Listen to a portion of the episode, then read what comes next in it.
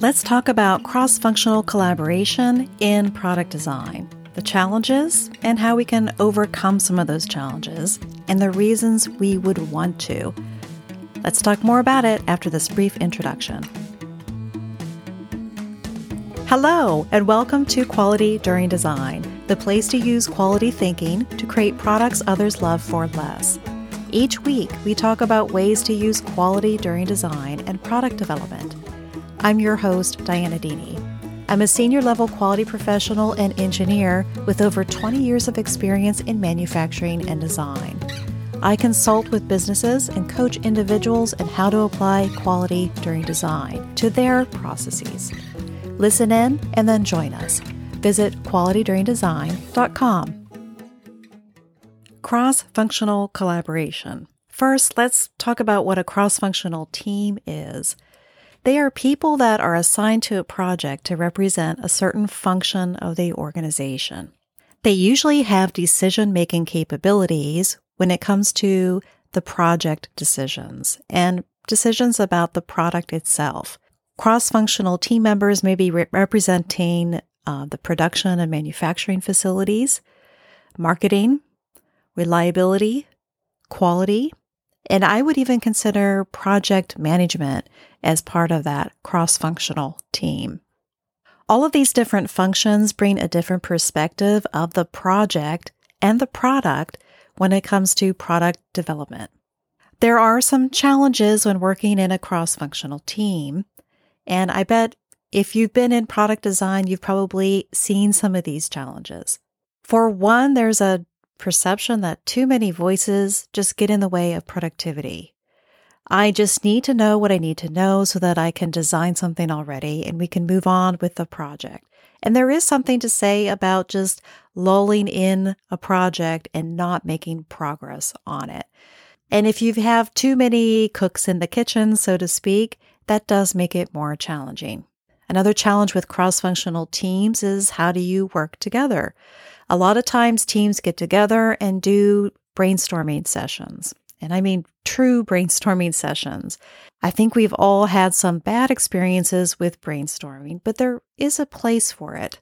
When brainstorming was introduced about fifty years ago, it was the thing to do. It was easy to set up and a way for people to talk together. Also, during those fifty years, people experienced a lot of difficulty with getting productive brainstorming sessions or having results of a brainstorming session that they could actually use. And there were lots of studies done on brainstorming and how brainstorming groups work. Some of the quotes from some of the research is there's no advantage to a brainstorming group over a group of the same number of individuals working alone. Or the brainstorming group came up with fewer ideas than the individuals, or just the quality and creativity of the ideas generated was actually lower. So some of our experiences with brainstorming may give us a negative viewpoint of cross-functional development. The last challenge that I'll mention is sort of an obvious one, is conflicts. Whenever people are working together, there's going to be conflicts. From my experience and from other people's experiences, those challenges center around not being aligned with the same priorities. There's no end-to-end project leadership and not having a system that everyone worked within together. I'll link to some articles in the podcast blog about these kind of challenges. So why do we even bother doing cross-functional product design or getting together with our cross-functional teams for product design? Because despite its challenges, which we can overcome, there are a lot of benefits that we don't want to ignore. For one, talking with people from different perspectives gives us a more complete picture, especially of the use space. Now, I'm a fan of cross-functional team collaboration, which is why I'm doing what I do. My main reason is that the different perspectives that each person brings from their respective areas of the business and also their independent individual experiences helps create a more complete vision of a product and performance, both for the user and the risks it could introduce. People have studied this too, involving multiple roles, for example, users and developers in the risk identification process, will result in a more complete set of identified risks than if only one role is included in the process. Cross-functional collaboration also gives us clarity. Now, I've seen time and again the power of bringing people together to get a better understanding, greater alignment, and improved designs, just to name a few of those benefits. With cross-functional collaboration, you're communicating, interacting, and talking with other people, so you have that space and that opportunity to get clarity on what it is you're trying to do and your own goals and the goals of the greater project. The last benefit of cross-functional collaboration that I'll talk about in this episode is that as a product designer, you have lots of internal customers. You might be responsible for the design aspect and making decisions about how it's going to look, how it's going to be made, and the materials that it's made from. But we all know that it takes a team of people to make a design idea a reality, where someone is using and interacting with our product in the field. Product designers have many internal customers to their design contribution, meaning that the decisions that designers make affect many other people, including all of the people on the cross-functional team. We know that team building, creation, and management takes skill, and there's a lot of methods and techniques for managing that. But you may be thinking, Diana, I'm not managing a team. I'm not the one who decides who's on it. I'm assigned to a cross-functional team, and I'm the product designer on the team. Even still, we need to build something together with our cross-functional team. I encourage you to facilitate meetings with a cross-functional team. So we need a way to work with our team on design decisions and design inputs. The challenge for product designers is in getting design inputs and their priorities based on things that matter. We're talking about product design concepts.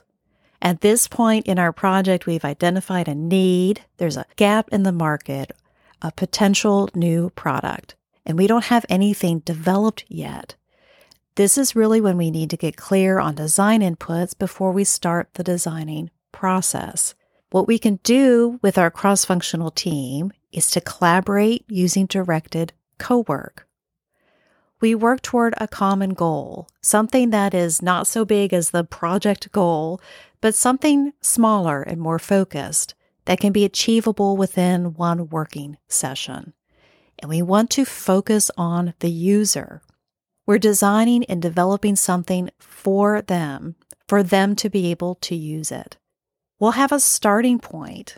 We don't just show up with a cross-functional collaboration meeting with nothing. We do want to do some homework and not show up empty-handed.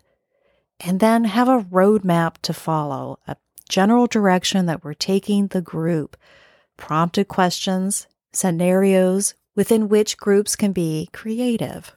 We're really collecting our design inputs with our cross-functional team in a collaborative co-work meeting.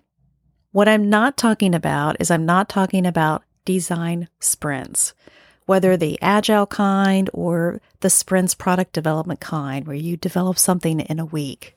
I'm not talking about designing something together with a team. I am talking about exploring the use space and the concept space with our team for design inputs. The other thing I'm not talking about is I'm not talking about that typical brainstorming session that we mentioned earlier. There are elements of creativity and some brainstorming techniques, but it's within a structure. Having structured working meetings is much better than sharing reports, where marketing creates a market needs analysis, writes it up in a report, and then throws it over the wall to the engineering and design department. Because our structured meetings are going to give us an opportunity to talk with and better understand the perspectives of our cross-functional teammates. That is going to give us easier buy-in on our design ideas that we're going to be making later because we made them part of the design process. We're also going to avoid surprises because we've verified and checked and left room to explore interpretations and hidden problems in the use space, things that alone we wouldn't have noticed, but together we figured out. As much as the members of our cross-functional team is part of the project, they do have their particular goals and they focus on their own particular part of the project or product. We just need to recognize that. Our goal as a product designer is to give them opportunities to talk together and with us so that we can gather design inputs. And that's really what we want are the design inputs against which we can create a great design. That may seem selfish that we're gathering our design inputs and identifying more opportunities for design options, but it really isn't selfish because the rest of the team is also getting the inputs they need. Manufacturing production is getting more information about what they may need for their manufacturing plan. Marketing is getting more clarity for their marketing plans. Reliability is gaining an understanding of some of the use space and use environment and limitations. Quality is getting an idea of what quality measures may be important for the user. And project management is getting an understanding of where there could be project risks. As a product designer, it's really our responsibility to ask our cross-functional team for these inputs, because they are the internal customers, or they represent our end users, which are our external customers. So what's today's insight to action?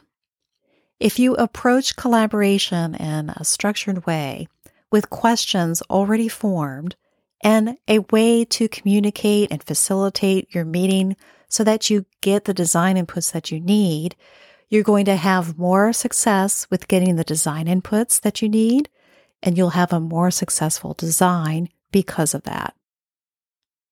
Next week, we're going to be talking about leveraging proven frameworks for concept development. So we're going to be getting into some of these different frameworks and structured meetings that you'll be able to use in working with your cross-functional team.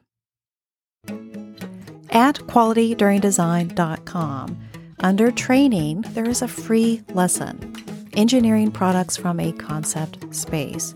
It's a video introduction to the use space and some of these frameworks that we'll be talking about next week. You get access to an online portal where you'll be able to log in time and again to view the video, read the transcript, or get the downloads. I look forward to meeting you here next week. This has been a production of Deeney Enterprises. Thanks for listening.